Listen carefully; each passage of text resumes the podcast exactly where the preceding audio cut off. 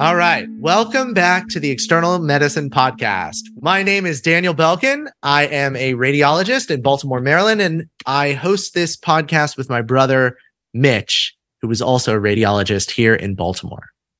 We are here with Hussam. Hussam, welcome to the show. Thank you very much for having me, Daniel. Do you have any financial disclosures? Are you making any money from anyone? No, no financial disclosures. Mm, that's a shame. So we're going to do something a little different. You're doing a, a, fellowship at NIH in endocrinology. You have an interesting background. You're not famous yet, but you know after this episode you will be.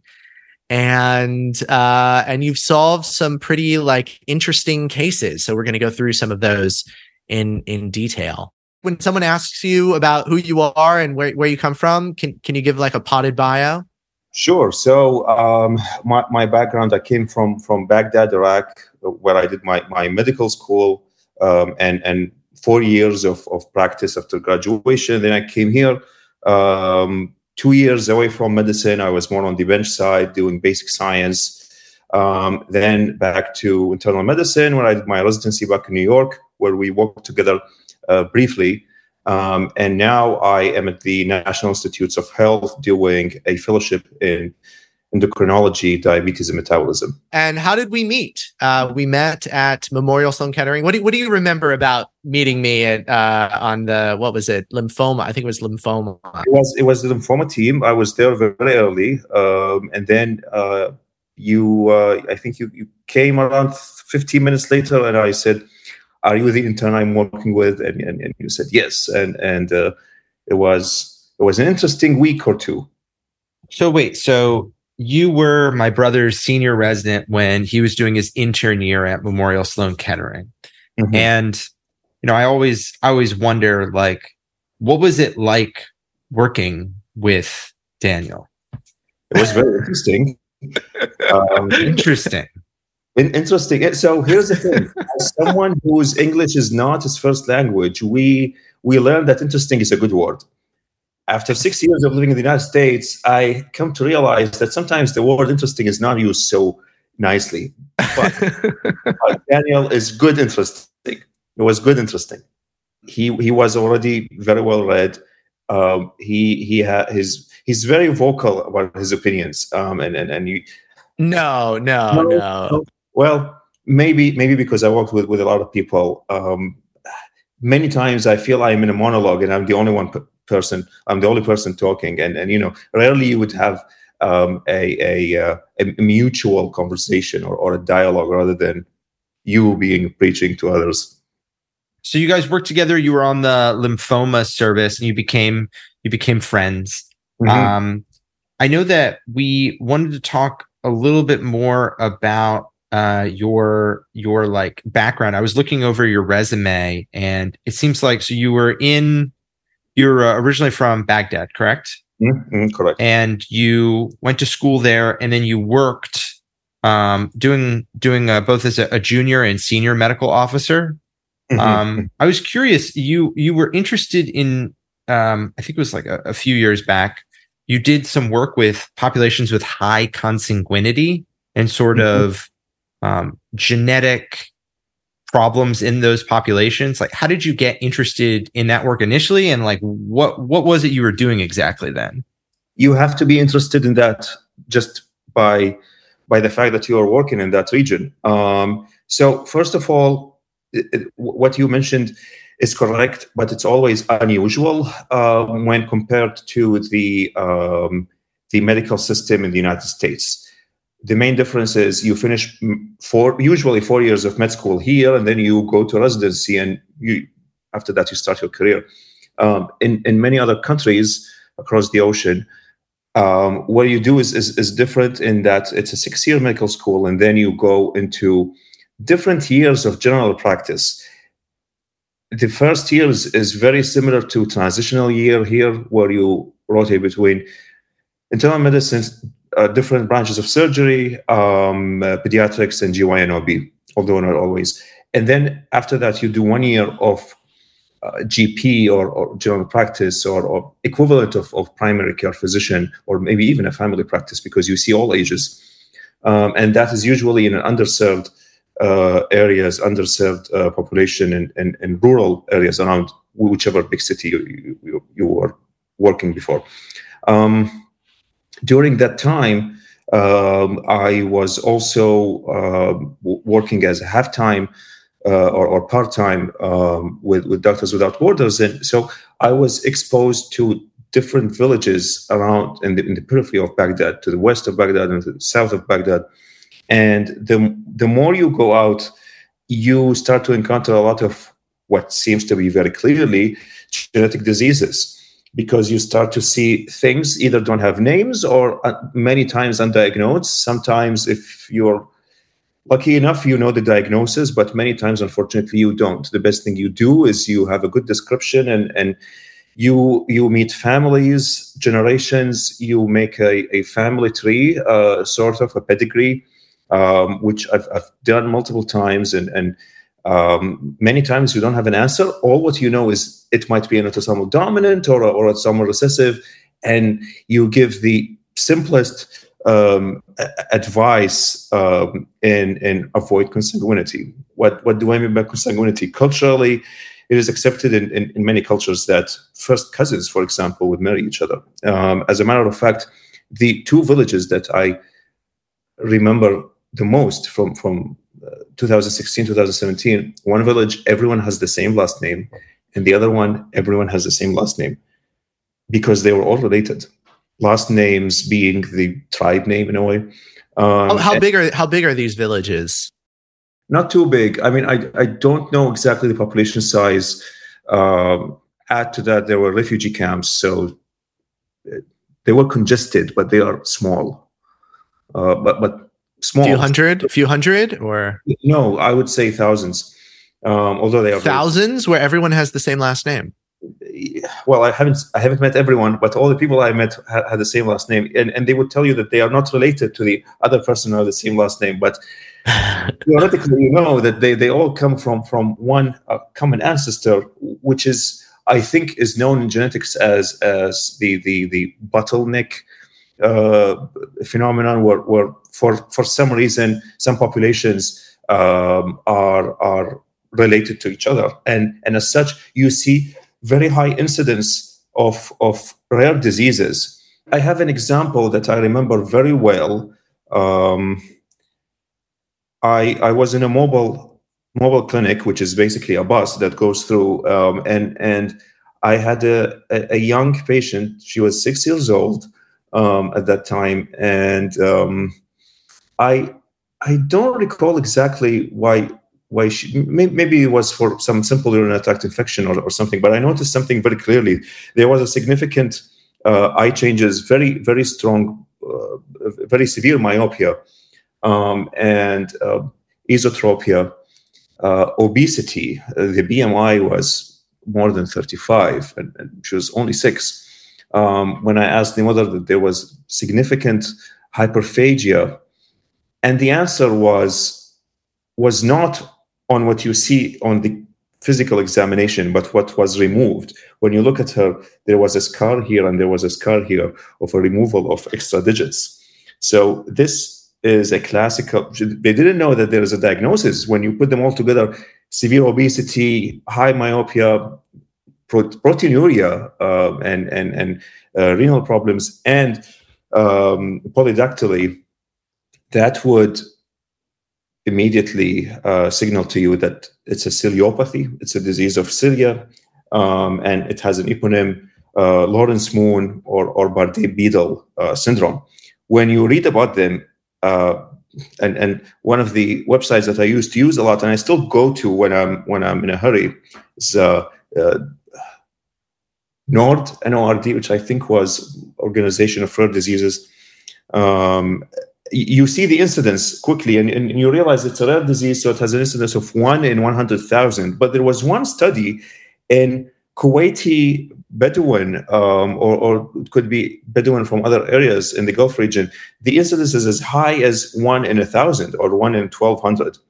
Um, and again, what what might be a rare disease in the West, where most of literature comes, is I don't think it's, it's truly rare. Um, and big part of it might be related to, to consanguinity. That was a long tangent, I think. I'm trying to remember. Did I answer Mitch's question? How did I become into consanguinity? That's why exposure, where, where you are working. Very interesting. Good, interesting. Yeah. Um, yeah. So we we worked together. I mean, the the the thing I remember about Hussam is there was this guy who came into who was on our service that had uh this basically something that looked like lymphoma, but we couldn't find lymphoma anywhere. But he was still on the cancer service. HLH. Uh, HLH. Yeah. Yeah. Yeah, so so everything seemed to suggest HLH, but we had biopsied him many times. It couldn't. It wasn't. uh It wasn't proven. And Hussam had a really interesting idea. I don't know if it ended up being true, but uh, maybe walk us through some of your thinking on that case because you spoke up and you're like, "Oh, it could be this," uh, and uh, it was pretty fascinating. Unfortunately, that case is is, is not fully solved, uh, regardless. But you know, the idea is sometimes there are diseases that are clear and the diagnose the way to reach a diagnosis is clear and you can order it in, in whatever EMR you're using and uh, the whatever test is done and then results are back and you have a diagnosis in a way or another. But sometimes you really have to think outside the box and and and, and the, the given my interest in basic science and pathophysiology, I, I always think from that uh, perspective. How what might be the process? How how would you be able to find the diagnosis? Um, now in, in that particular case, it was a proven HLH. Um, and, and HLH is, I, I, didn't mention it's hemophagocytic lymphohistiocytosis. It's a, it's a disorder where subset of the um, innate immune system takes over. It's an exaggerated immune response, and that arm of immunity, predominantly monocyte macrophage uh, system, and uh, there is multi-systemic um, inflammatory response. You see this in almost every organ once once that process starts, and perhaps one of the most common causes of HLH is hematological malignancies, um, and and and that's one reason why um, adults, when diagnosed with HLH, first thing you would do is you would you would look for malignancy. Yes, there are some cases with with solid malignancy. There are always cases with with every possible malignancy, but the most common one is, is hematological and certain certain lymphomas. That's why he was um, uh, that, that person was in the service. Uh, but an extensive search um, for for a hematological malignancy was non-yielding.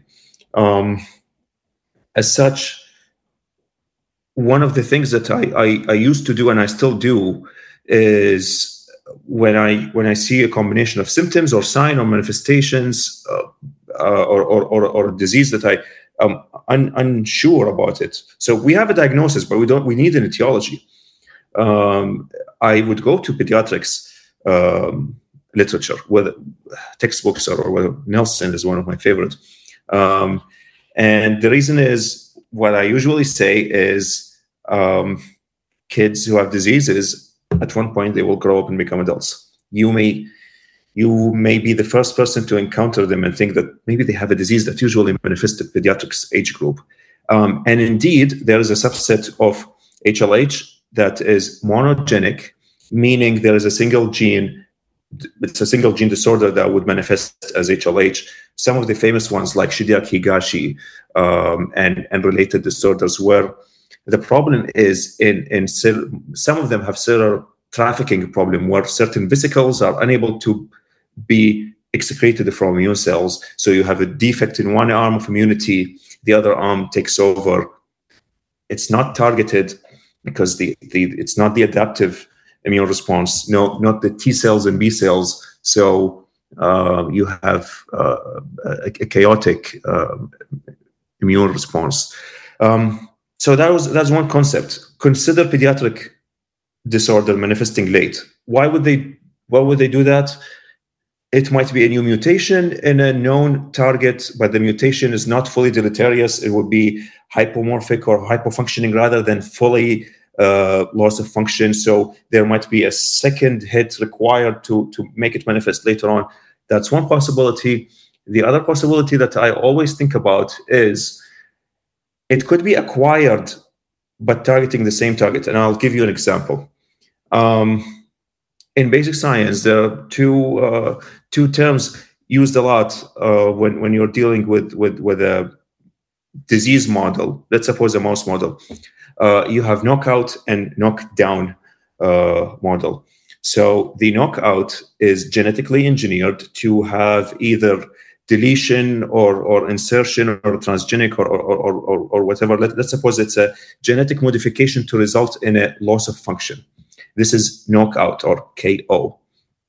Um, and it will have some manifestations and you, you study the, the phenotype to have a better understanding of what's happening in, in humans because you, you are able to do more deep phenotyping with, with, with animals. That's knockout. Sometimes you are able to have a similar phenotype without the the difficult um, process to do genetic engineering by using, for example, monoclonal antibodies. So you have knockdown, or sometimes not monoclonal antibodies targeting protein. You may be targeting RNA using uh, small interfering RNAs or or, or siRNAs. So you know, so the, the other way to look at it, you, the central dogma of molecular biology, DNA, RNA, and protein, and you can interfere at any level. You can induce a mutation in the DNA, and that's you have a knockout. The equivalent of which in humans is monogenic disorder that usually manifests in pediatric age group, but that doesn't mean that they don't manifest later on. You have then RNA, you know, uh, trans- transcription of DNA to RNA, and that you can interfere with that using small interfering RNAs uh, and you have a knockdown phenotype. I'm unaware of a disease in human that can manifest that way, but th- there are recently some data about RNA, certain RNA related disorders, and some of them even related to thyroid cancer from a paper that came last week. But you have a protein as well, which is the most important part. It, diseases manifest when, when the protein is affected. And you can have antibody uh, against that, which can induce the same phenotype. And I'll give you two examples on the top of my head you have um, calcium sensing receptor. Uh, you can have a mutation in it, and that would result either in a loss of gain of function, and you have the classical familial um, hypocalciuric hypercalcemia. You can have the same phenotype. Uh, you do the genetics and it's negative. You check for antibodies. They have autoantibody against the same protein. So you have this knockout versus knockdown. Uh, you get you get the idea. So basically, it's like um, you know, here here's a disease. So we we're looking for a malignancy. We can't find it in this guy. So a, a possibility is that he has the a pediatric version, and so one of the possible. Sorry, go ahead. Yeah, so you do genetics in that case, um, or the alternative, if the genetics come back negative, you start to look for possible new novel antibodies that were not described before, targeting any of the known whatever you tested for, um, perforin, granzyme. Um, I don't remember which enzymes uh, that are involved in, in natural killer, killing, you, you try to find antibodies against these proteins that are known to be mutated in the pediatric genetic version of the disease. Um, and, and people find that all the time uh, when, when, you have a very a phenotype that is very suggestive of a genetic disease, you do genetic sense negative, you start to look for autoantibodies. Most genetics are, I have to be clear, most of the genetic testing is done by exome sequencing. Negative exome sequencing may not fully exclude the genetic cause. Some mutations are in the introns, so you may need to dig deeper. But always have the idea of going into autoantibodies. There was one person who's one of my my, my heroes in the NIH, although not in the endocrine uh, department, but he's in and he is an infectious disease specialist. His name is, is Steve Holland, who I've been following his work uh, for for a while. He he had he was contacted for a group of uh, middle-aged women who were having what seems to be primary immune deficiency. Again, disorder known to affect pediatric age group. Um, but uh, after investigation, they could his group couldn't find any genetic cause of their primary immune deficiency. They found autoantibodies against um, interferon pathway, um, and and um, that's another example of, of, of a disease that, that manifests later and, and the cause is, is an, an acquired knockdown rather than knockout, mm. protein targeting rather than DNA. So I want to talk a little bit about some of the cases that you yourself solved. Um, we were talking about them a little teeny bit before we started recording. Um, why don't we start with the child syndrome case that you mentioned? There are diseases that, when you look at the patient, you don't see anything visible, and these require a lot of um, detective detective work and a lot of um, uh, cerebral energy, and and and um, you may reach an answer or not. But there there are many conditions where the phenotype is very obvious and you can see it with your eye. You don't need a microscope, you don't need an image, and, and, and you can just see it. What is called a spot diagnosis. Um, these are usually easy to to suspect, and once you suspect, you have a target to do a confirm either do a confirmation test or sometimes the clinical manifestations are um, diagnostic in, in, in their own there is always a possibility of another explanation, but that I'll give example here. Um, in in March 2017, um, I was in uh, one of the uh, remote rural areas uh, in the south of Baghdad. Um, as as I told you, as as a primary care or, or general practitioner, and um, you see a lot of patients, um, more than 50, sometimes even more than 70 a day. Uh, it's very different from, from the US uh, because the ratio of, of, of patients to, to physicians. Um, as such, you are exposed to a lot of patients, all age groups. And I remember there was a, a father coming with, with, with, with his daughter who was 15 months at that time. Um, she was, they were there just for vaccinations. Uh, they, were, they were getting their MMR. Um, and I was very concerned for what seems to be surgical site infection because the patient had an external fixator, you know, the, the Ilizarov external fixator that, that you used for, for lengthening uh, of, of, a limb. And, and around the pins were really angry looking um, rashes. Um, it's, it's ichthyotic to, to describe it. Um, so even though the, the, the, the, uh, the, the uh, parent of the patient was interested only in the vaccine, I was interested to make sure that this is not a surgical site infection. So I said, I need to take a look at this. Maybe we will have to refer you to get the, the fixator removed. He said, No, no, no, don't worry about it. This has been there since birth. And that's it. You have you have your diagnosis.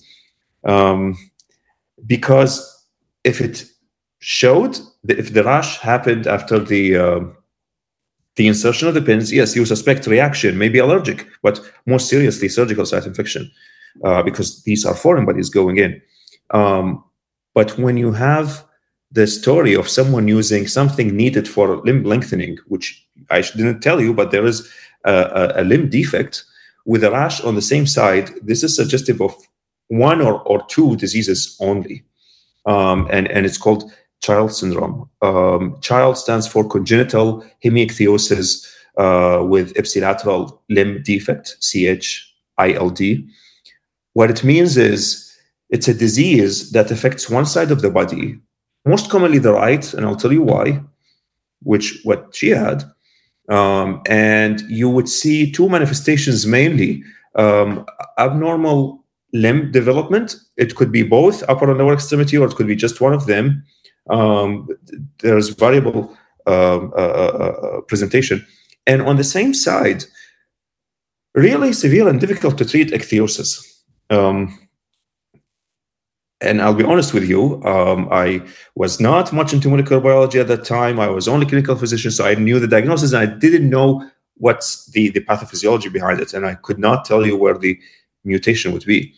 Um, uh, so I, I asked him, who are you seeing for this? And he said, well, there was a, a team of orthopedic surgeons elsewhere dealing with the limb lengthening, and there was a dermatologist who was trying to try multiple things, and they were not working for the skin. I said, but, but the, the answer is one, actually. Um, and I, I, wrote it on a piece of paper, the diagnosis, and I gave it to him. And, and I said, um, if if you go to either the orthopedic or the dermatologist, tell them that this is one disease, um, and um, that might be helpful to have a diagnosis. I wanted him to come back in six months to follow up. Um, I wanted to make sure that there is no cataract because um, there is another disease that called Conradi-Hunermann syndrome. That's very similar. Also, limb defect and ichthyosis, but they usually have cataracts. Almost 90% by birth, Uh, and, and, some of them by the age of the first year. So, for someone who didn't have any access to any any labs or any sophisticated genetics, the way to differentiate between both is, is focus on the eye.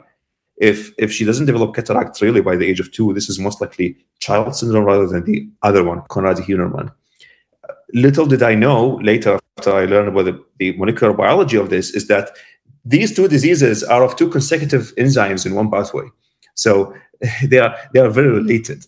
Um, and and and theoretically, if you have a treatment for one, you can you may be able to treat the other. Um, child syndrome is very rare. There are like 350 cases in the in the last hundred years. Um, there is no known treatment for the skin, as far as I know.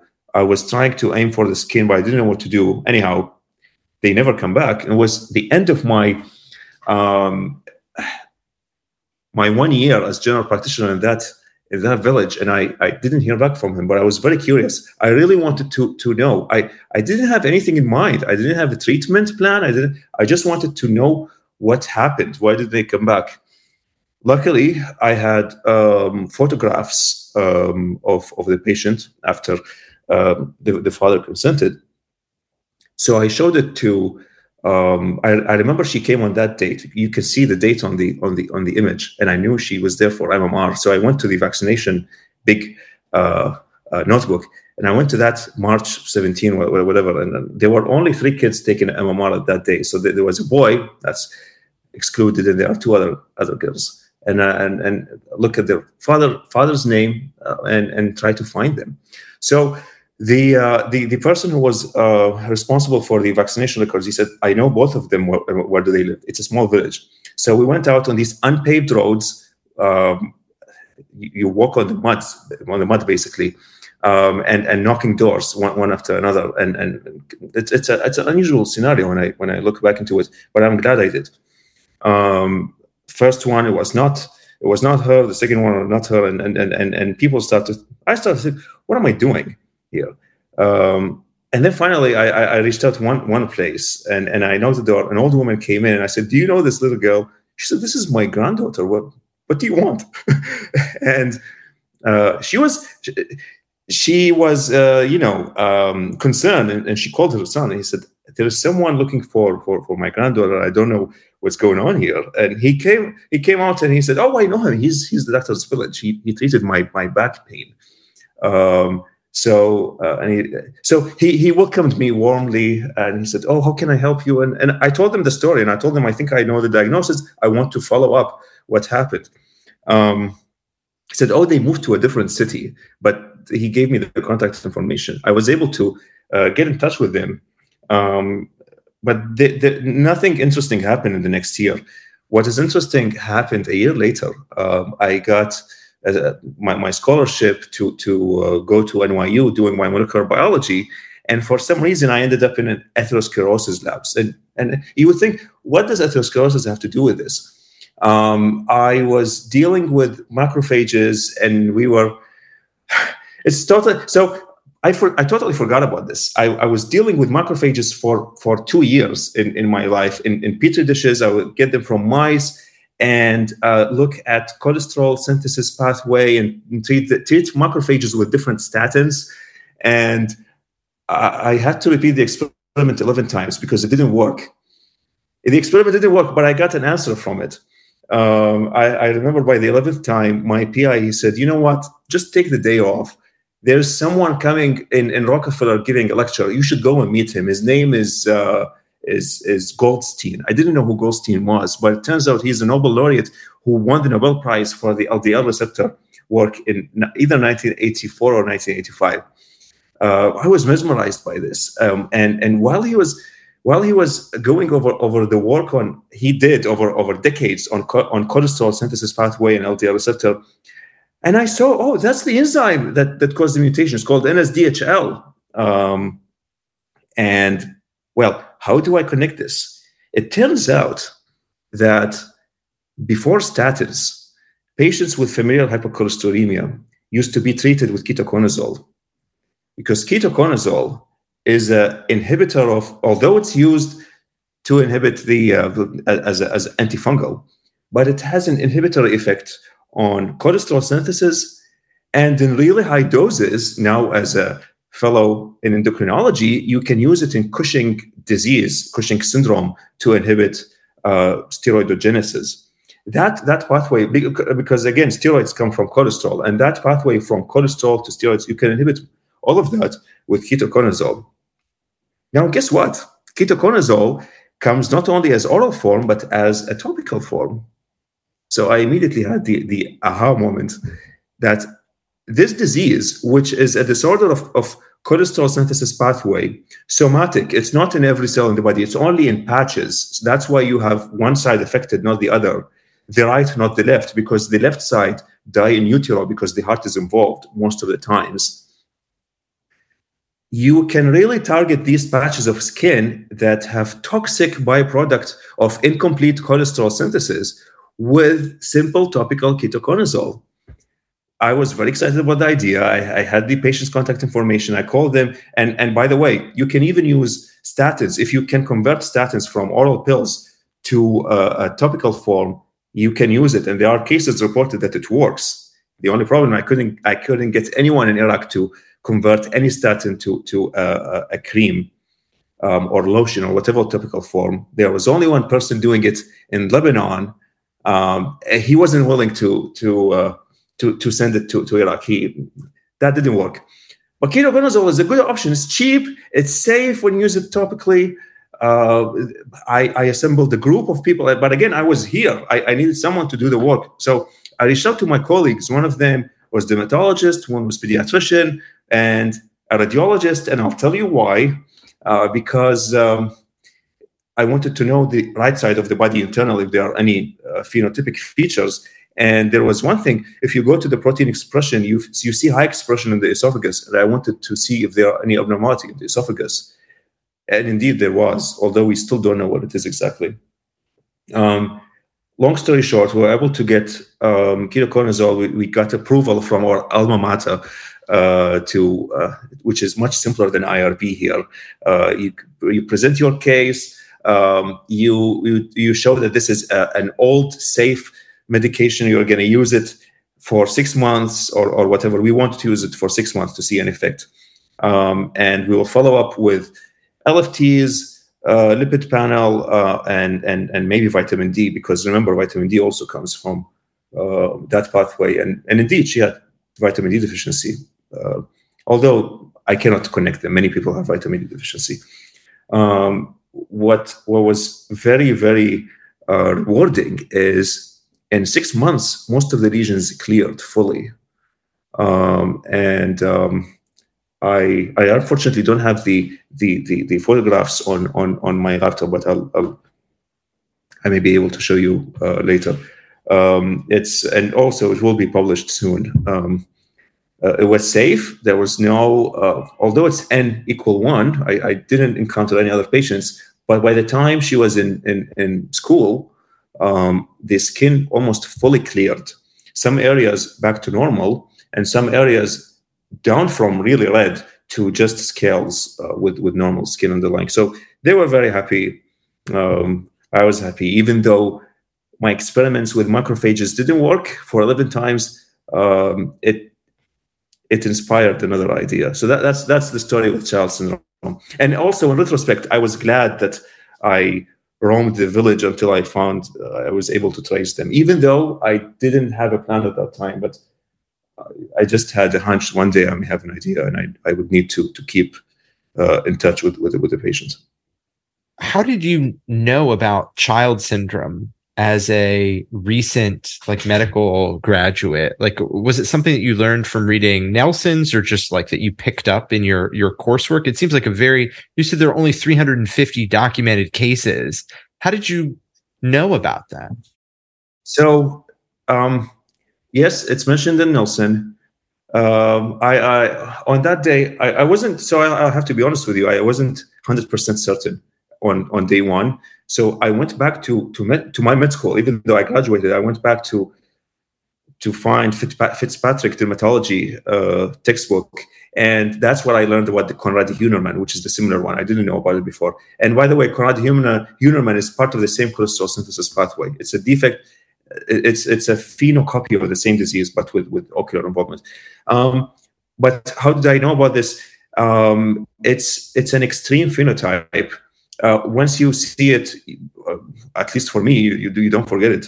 And um, I told you it's a spot diagnosis. You see it once and, and that's it. You, you you know it. I I must have seen it somewhere, either in med school. I cannot recall exactly when. Um, maybe I used to go over a lot of images. Um, I am a very visual person, and and and one, one one thing I didn't mention is I was going to become a radiologist for that reason. Uh, but um, that's a that's another story. Um, but but if you see the images you don't forget it. The the only reason i suspected i did not fully suspect the diagnosis is when you see the photo, photos that are published um, you see the entire half of the body affected. So one half that's fully normal and the other half is fully erythematous angry looking uh, ichthyotic rash but my patient didn't look like that it's only the upper extremity and patches on the ipsilateral lower extremity, back of the knee, and, and, and the foot.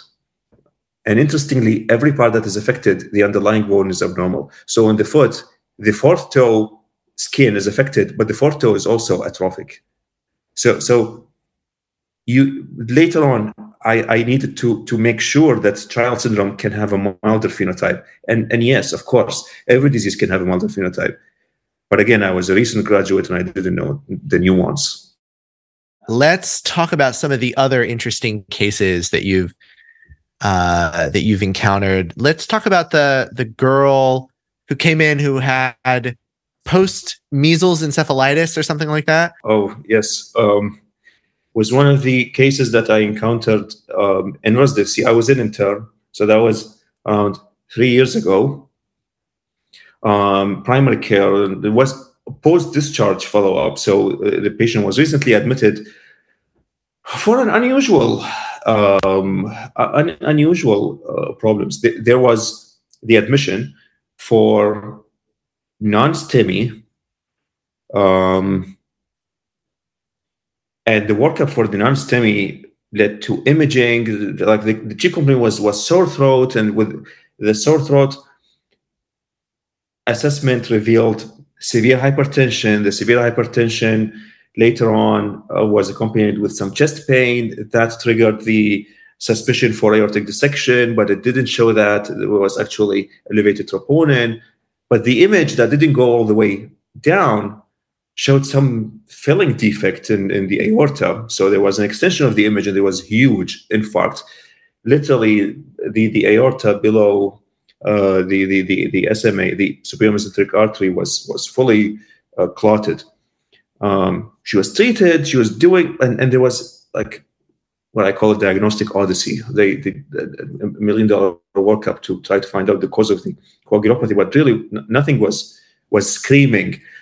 He, you know, when, when you do coagulopathy workup, you, sometimes you see mildly elevated or reduced value and, and you have to repeat it. You repeat it and it's normal and that doesn't mean that it's, it's the cause. So point is there was there was un, it's a constellation of unusual symptoms the coagulopathy non-STEMI hypertension um, and you read in the chart most of the notes it says post measles encephalitis. And, and, that was that was the thing that I, I was personally curious about because I'm not an infectious disease expert. I'm not an immunologist. I'm not post measles encephalitis expert. But what I know is there are two forms of post measles encephalitis. Uh, there is a transient form that happens during the the acute illness or after the acute illness, and that's usually self resolving. Um, and there is a very rare form which you all read about in med school, the SSPE, subacute sclerosing panencephalitis deadly diagnosis. I don't think this patient had SSPE because you see that mentioned for years in the in the chart, but she managed to be alive. And it's not the acute thing that happened years ago because that's still resolving. So I, I, I was curious really about that. even though I, I was supposed to follow up the blood pressure, the the, the non-STEMI, the reason which I did, um, but I was curious about this. So I asked a lot of questions. The, the patient, the patient had had, well, it can be labeled as as uh, on the spectrum of autism disorder, somewhat nonverbal, um, developmental delay, cannot take care of themselves. Family members um, were accompanying, so I was asking them, and I asked many questions. One of them was, "Oh, by the way, tell me about what what's with the measles and how did that?" Because I was looking at the chart, I couldn't find like a documented, for example, neurology consult or something like that. Um, the the patient's mother w- was there, and and she said, "Well, when she was young, around two years, she got sick. I think it was measles, not hundred percent sure. And after that, when she she did not recover, um, somehow that translated into the chart as post measles encephalitis and were propagated um, throughout most of the notes. Um, so you know you're, you're, dealing with something else, and once you know you're dealing with something else, you almost have a diagnosis because you put them together. There is only few syndromes that can cause uh, developmental delay or predominantly neurological manifestations with a thrombophilia. I remember presenting my case to my attending, and he said, "So, what test do you want to do today?" I said, "I have only one test I want to, to check." He said, "What?" I said, "Homocysteine level." Indeed, it was the only thing that was not checked. Um, I ordered homocysteine. Takes forever to come back. By that time, I had the chance to go over you know when you review charts from other hospitals everything happened in, in the last 10 years you, you get these data because I needed a bigger picture, and they told me there were hospitalizations elsewhere. Um, and I found D- DVTs, um, two or three, and I found notes from ophthalmology assessing the patient for lens dislocation. So I, I knew it, it's going to be homocystinuria even before it comes back because you know it, everything you review makes the case more and more suggestive of that um, I think two weeks later, the levels came back. Normal range is 10 to 12 uh, millimolar per liter. At that point, it was more than 500, which is more than you can measure, like the, the more than the upper performance of the test. Um, so you have a diagnosis. Um, and we started treatment. Now the treatment is another uh, another story, uh, but um, the, the, diagnosis, in a way. By the way, one thing I there are two things I want to mention. Um, there's a lot of information I mentioned, but um, the, the the family really were very very grateful that they have a kind of closure uh, diagnostically, um, and um, they they became active with with with organizations and, and, and associations that have other patients I, I, introduced them to. There was a, a, a group in Michigan, uh, like a homo, American Homocystinuria uh, Association or, or, or, organization, something like that. So they became part of it, and and and um, they they wanted to to increase awareness more about it. Um, and and when I told them that I'm considering publishing it and including your your your input, and they, they were very happy to to increase the awareness about that um, because you would think that it's an easy diagnosis to make, but for some reason there are many cognitive biases that possibly impair that diagnosis. And by the way, I presented that case multiple times to many other residents, colleagues, medical students. They all knew the diagnosis.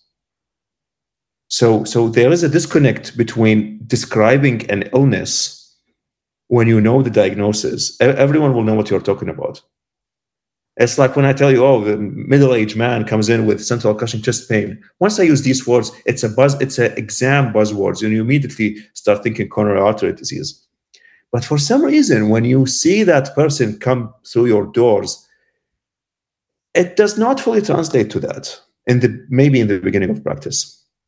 If you are a cardiologist and you've seen a lot of coronary artery disease, acute coronary syndromes, you start to know know what it looks like. So that disconnect into how to translate what you're seeing into a buzzword triggering illness script that that is something that in retrospect i think was very important um, my curiosity mainly was about this.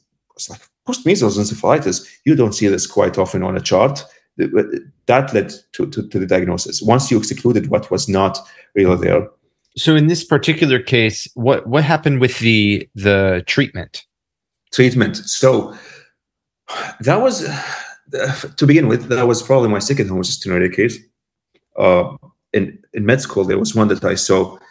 Uh, there was an the point is n equal 2 i don't have a lot of experience. I need to, to read about it. And we didn't have a geneticist. I told them that i can refer them to a geneticist where they wanted to get the treatment there. You read about treatment and the treatment is basically 50% would respond to vitamin b6 or, or, pyridoxine. The reason is the classical homocystinuria is a defect in an enzyme called cystathionine beta synthase it's an enzyme that's involved in sulfur containing uh, amino acids predominantly methionine, and, and when there is a, a defect in that enzyme, a byproduct goes up. Similar to a byproduct of cholesterol metabolism I told you about that manifested in the skin and the bones of the other patient. Here, the tropism is in the brain and the vessels for many, many reasons. Um, but it's it's the same principle. How can you how can you overcome that defect? In that other patient, I was able to inhibit the whole cholesterol pathway with ketoconazole here, there are multiple things you can do. You can provide cofactor for the enzyme, and it seems in 50, around 50% of the patients would respond to very high dose of, of pyridoxine. We're speaking like probably more than 10 times recommended daily allowance. It's around 10, 10 milligram per kg. Um, difficulty to order that. I have to convince the pharmacist what I was dealing with. Um, the pharmacist finally approved. We got that. There was a response, but not normalization so you divide them after that into non-responders, partial responders, and, and responders. With responders, it's great news. That's all they need usually. Um, but in my case, it was not good enough. It, it brought levels down to the 200s, but it seems that you need to bring the levels down. I told you it was more than 500 in the beginning. You need to bring it below 100. Below 100 seems still high, but at least that's a level that, for some reason, it has been agreed upon that you would uh, prevent further clotting.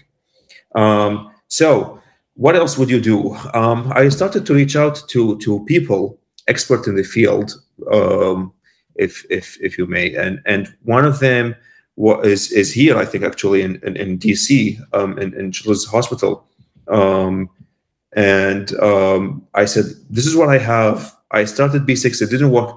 Now I need help because I know there is another treatment, but I, I didn't know how to prescribe it. It's something called betaine um, and, and, I'll tell you what this does. She, um, I she immediately got back to me. Um, she said, "You have you seems to have a case of classical homocystinuria, and I agree with you. I think you need betaine. I know two people in New York can help you." Um, she connected us, um, and um, a, a, physician in in in, in Einstein, what Montefiore, Einstein, some somewhere in Bronx, I think. Um, accepted the patient in like a one week. Uh, they were started on uh, betaine, which is um, it's derived from beta vulgaris or or beets, uh, hence the name betaine. The the structure is it's it's a, it's like a glycine amino acid, but with three methyl groups, and these methyl groups are donated to that homocysteine. Once you put the methyl back, you have methionine again, which is relatively harmless. Well, it does not have methionine is not relatively harmless. Very high methionine can affect the brain, can cause cerebral edema.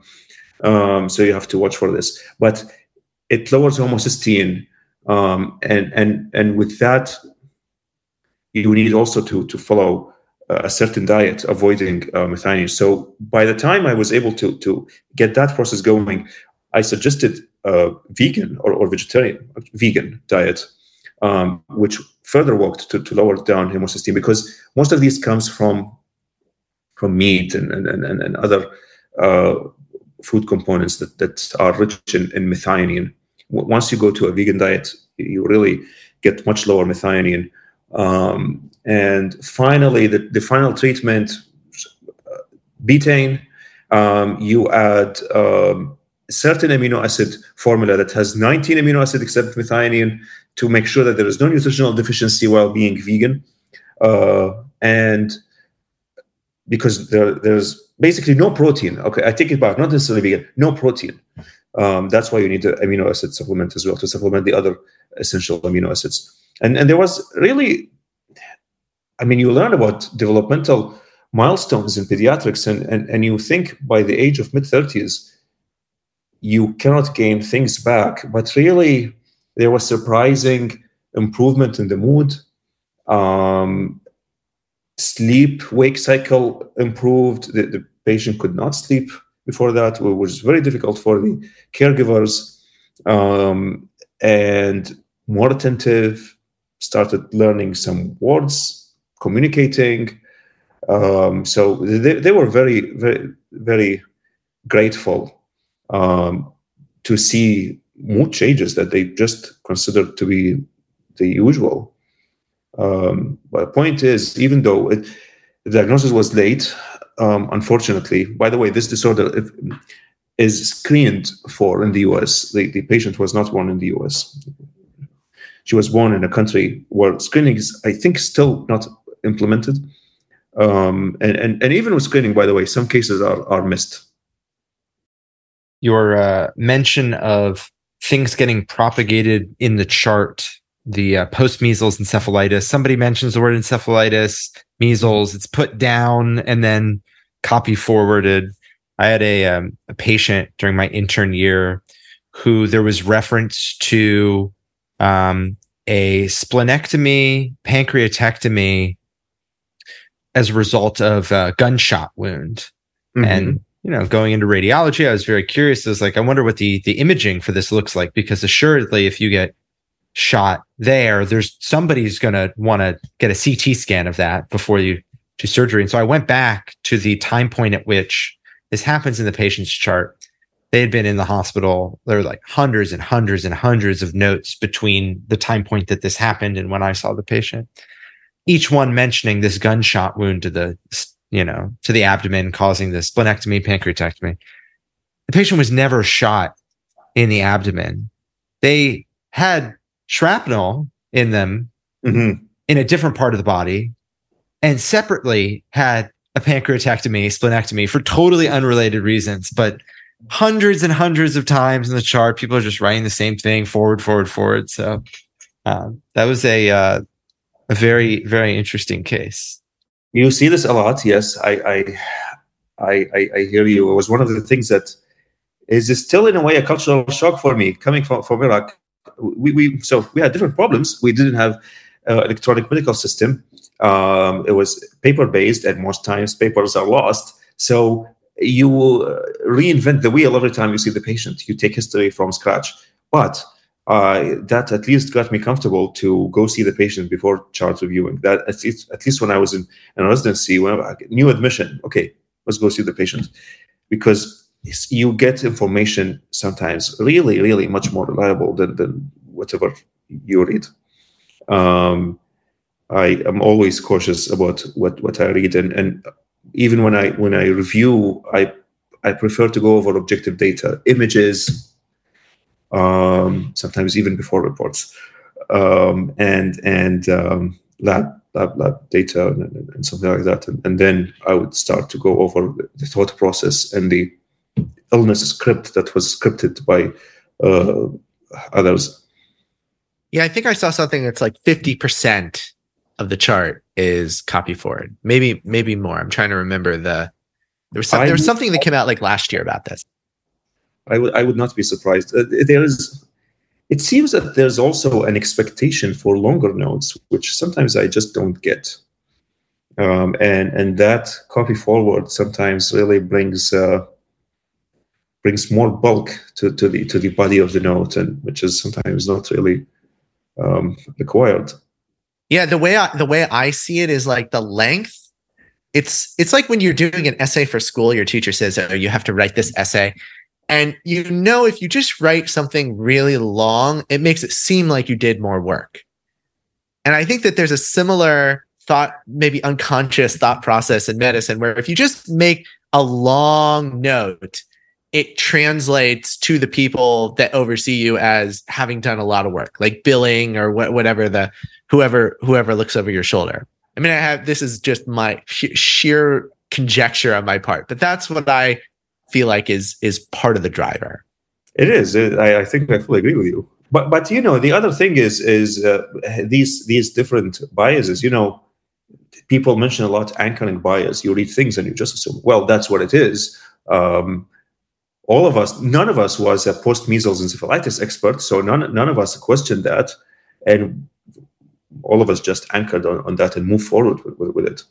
So you have that that that bias to be aware of among among many others. You know, there is a, a lot of cognitive biases, and, and they are. I think they are all important when you think about diagnoses.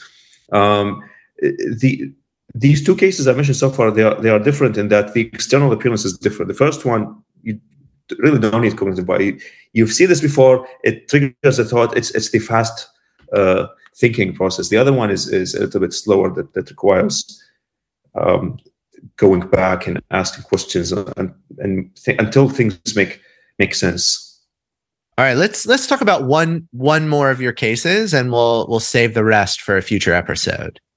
Um, let's talk about your hyper- hypercalcemia case. Set set the stage for that one.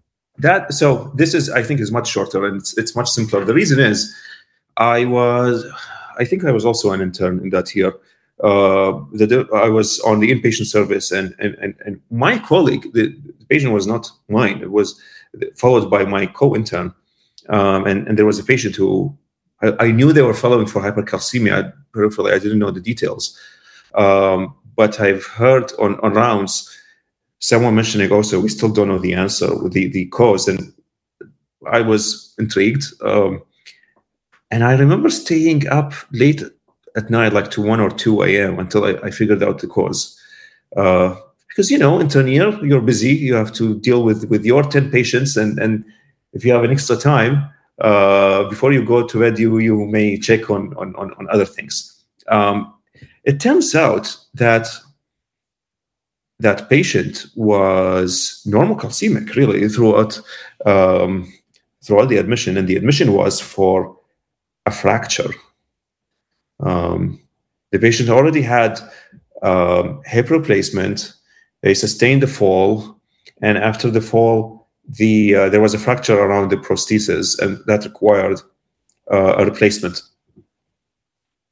It was done successfully.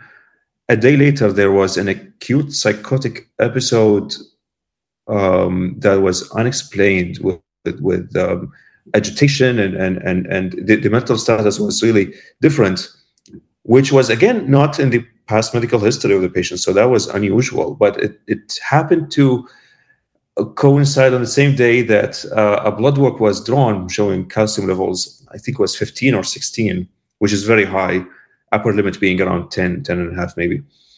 Um, and so, I, I, and again, I was looking all in retrospect because I, I haven't seen the patient at that point.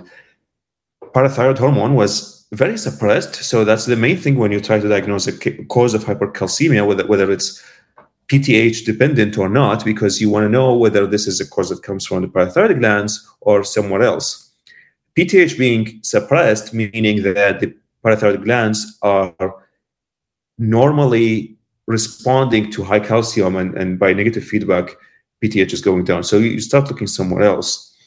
Um, vitamin D was low actually.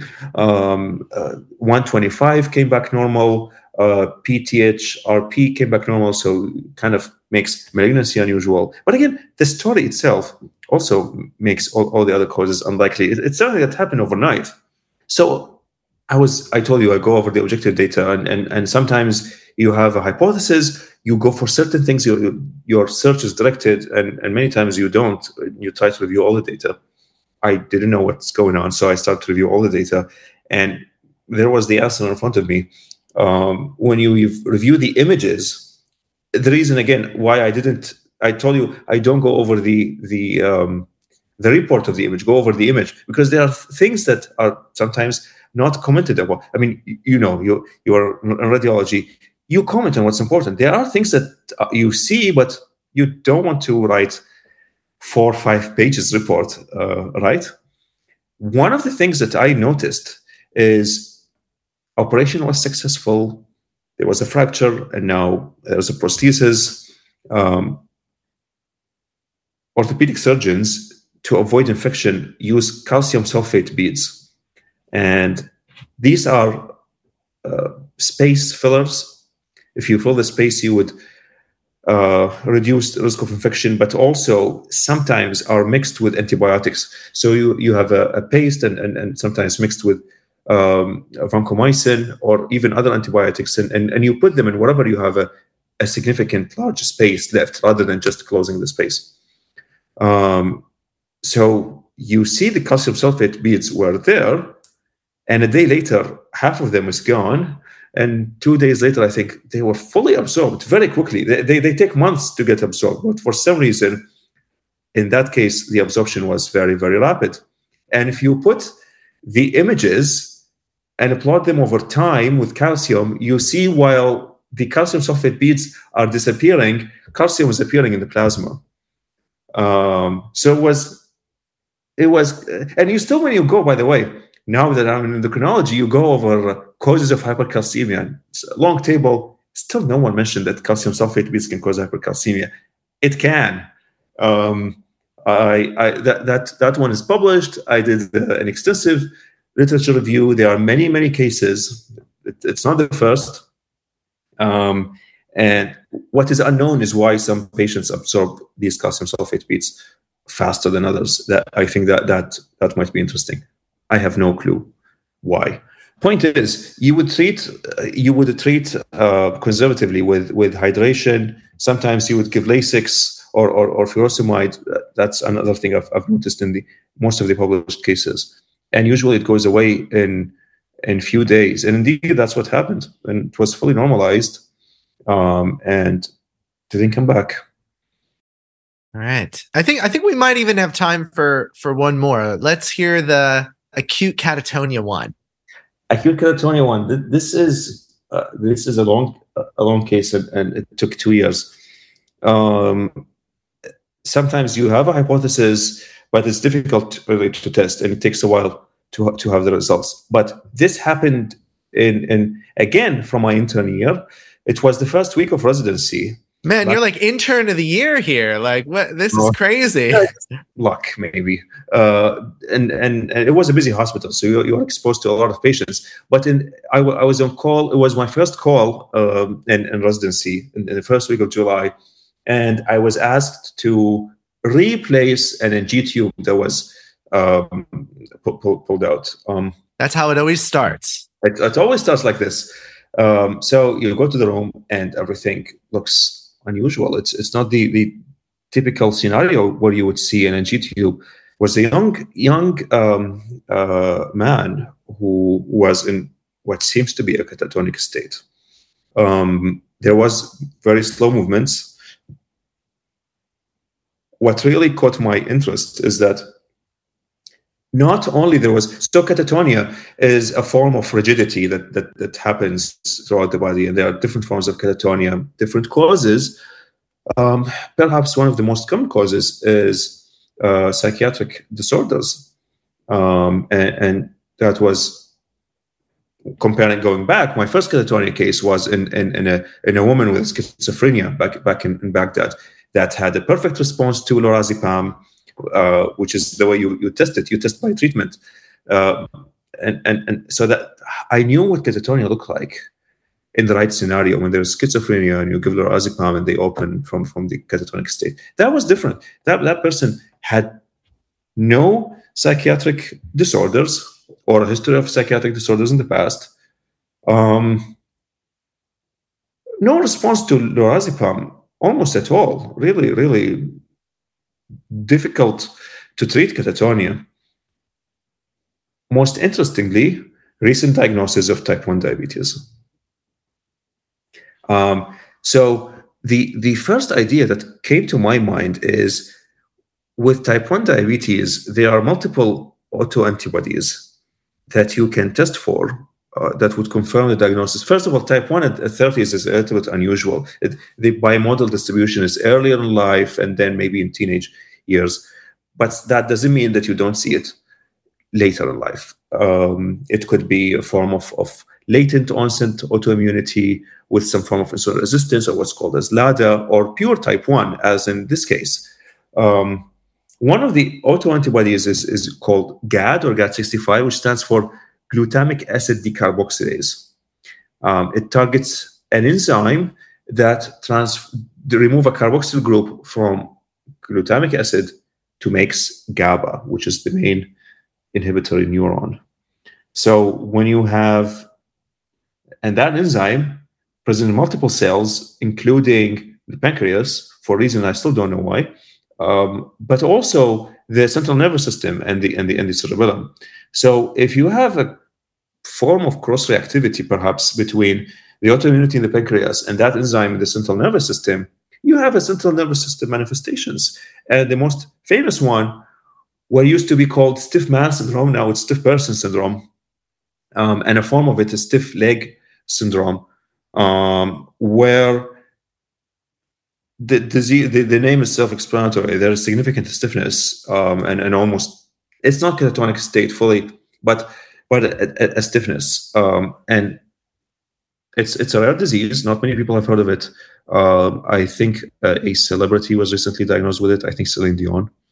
Um, the difference is, by the way, when you measure the antibody with type 1 diabetes, the titers are much lower than what you would see with, with stiff person syndrome. With stiff person syndrome, it's orders of magnitude higher.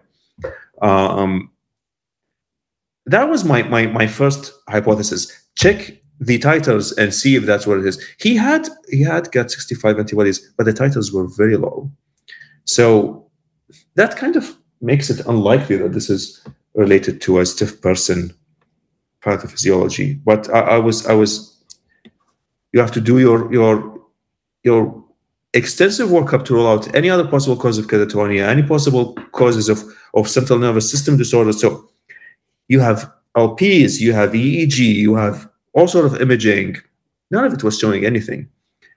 Uh, scanning the whole body, looking for occult malignancy that can have autoantibodies that, that targets, it showed nothing.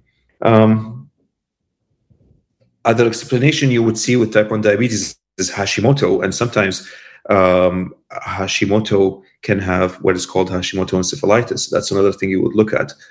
Um, one thing we noticed in the in the CSF, there was some mild increase in protein that we could we could not explain. Cells were normal, but protein was always a little bit high. No infection at all. We, the CSF was tested for infections multiple times.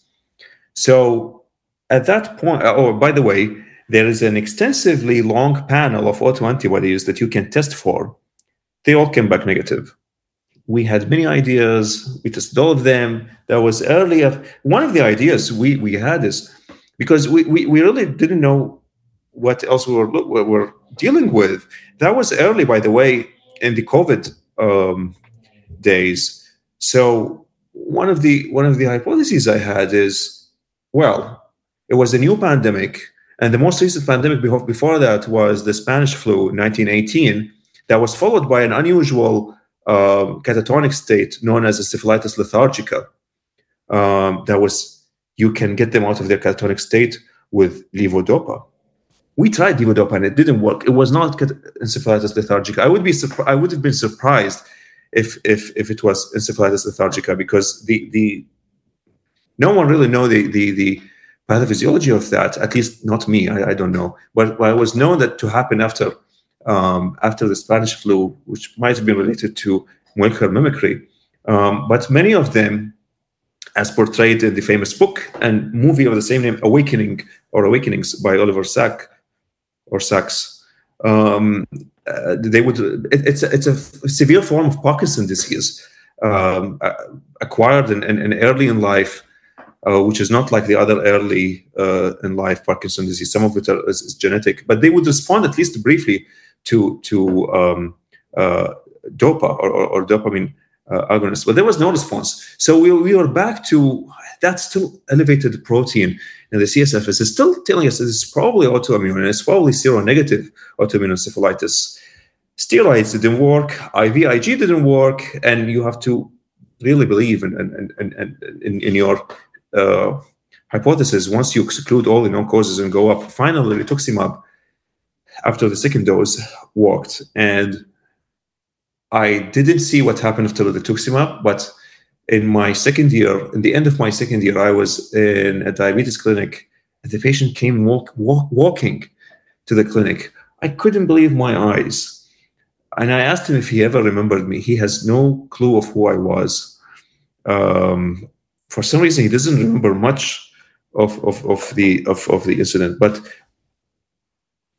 I didn't have the, the, the resources to find what antigen that hypothetical antibody targeted. Well, we know whatever it was, it was it responded to rituximab, which is an anti-CD20. So that's the humoral part. So you know it's most likely an autoantibody. Um, and there is an entity called seronegative encephalitis, um, and and and and with more time and more research, possibly newer antigens and targets will be identified. Now, as someone with type 1 diabetes myself, I kept thinking during the, that case, what if this happens to me? How long will it take for someone um, to have this idea? Um, so I don't have a tattoo, but if I ever had one, I would tattoo the PubMed ID of this case report on, on my wrist. so if I'm ever electronic, the answer is that paper, hopefully. or maybe watch this episode. Yes yeah, you could get you could get the uh, website for this external medicine podcast. Yeah. All right, we just we're going to give you a few rapid fire questions. Okay. Um so what is one medical truth that very few of your colleagues agree with you on? I'm sure there are many, but you can g- give us one or two. The simplest one is rare diseases are not as rare as as you think they are. And of course, if you go in other parts of the world, it's even much more common. Um, so there is no shame in suspecting a rare disease, um, and, and and and if if you think you're dealing with rare disease, you should test for it. Um, you will be wrong a few times, but in the few correct ones, uh, it will be life changing, and and and it's it's really it's really worth it uh, for the patients. They, they they deserve to know at least. But sometimes these rare diseases have known treatments rare diseases are not as rare as as uh, as we think they are. If you had unlimited money for one randomized controlled trial, what would you study?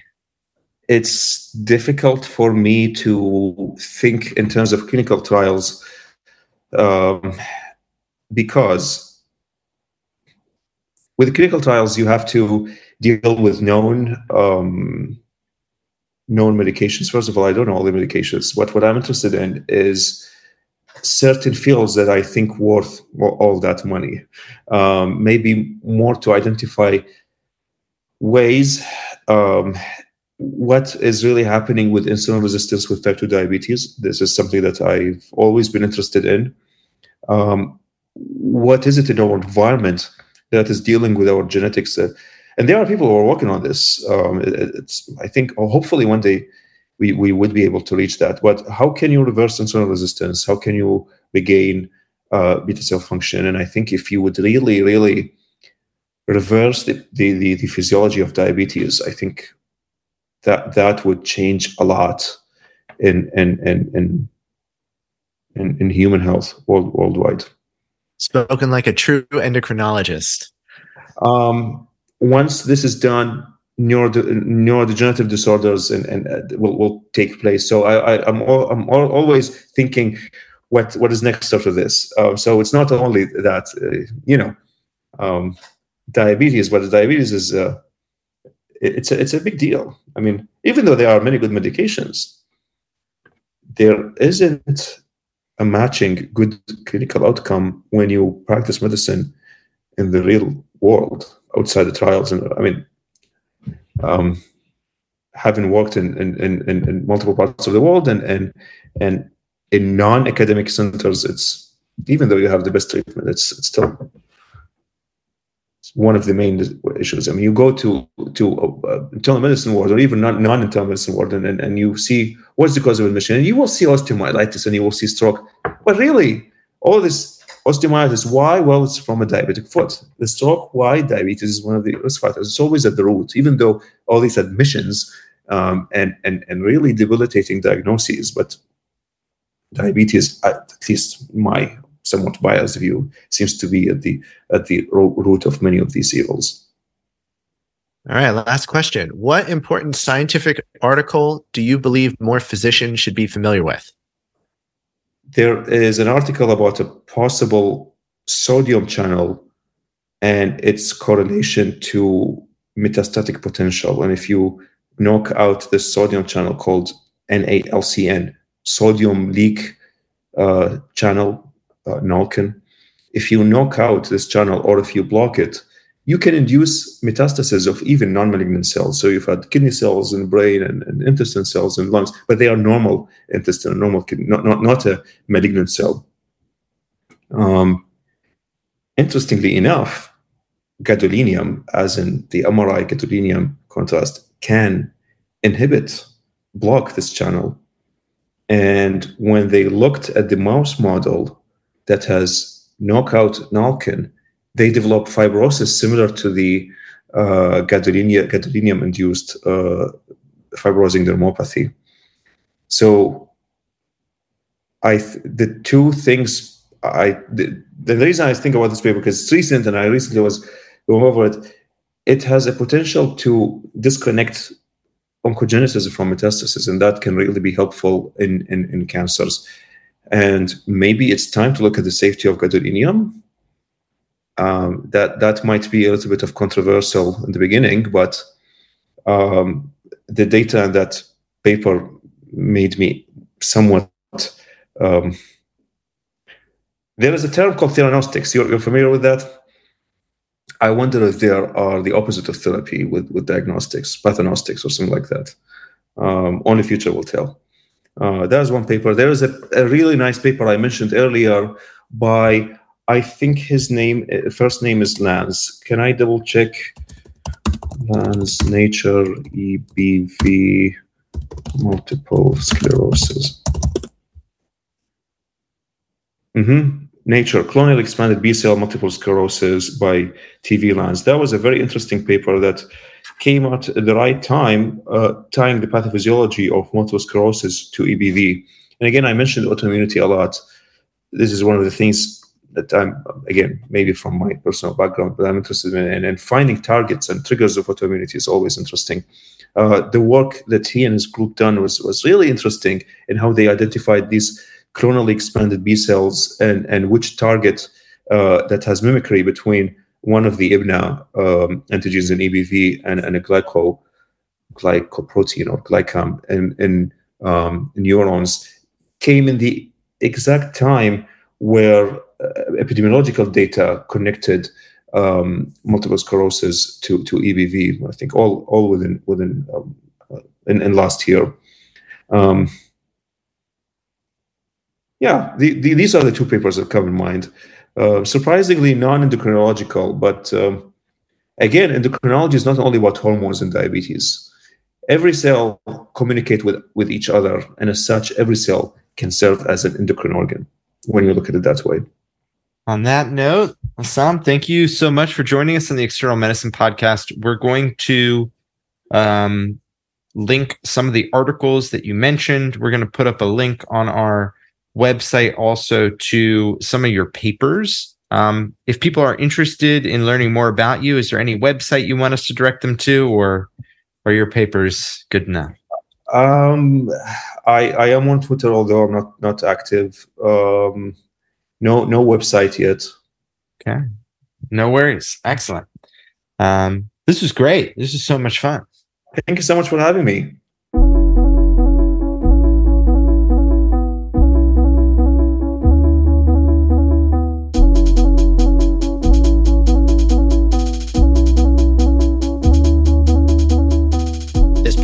Is for educational and entertainment purposes only. We do not endorse any healthcare providers or treatments. Our views do not represent the views of any official organization or institution. If you'd like to support us, subscribe to this podcast wherever you get your podcasts. Leave us a review, preferably a phenomenal review. Visit us at externalmedicinepodcast.com and tell your friends.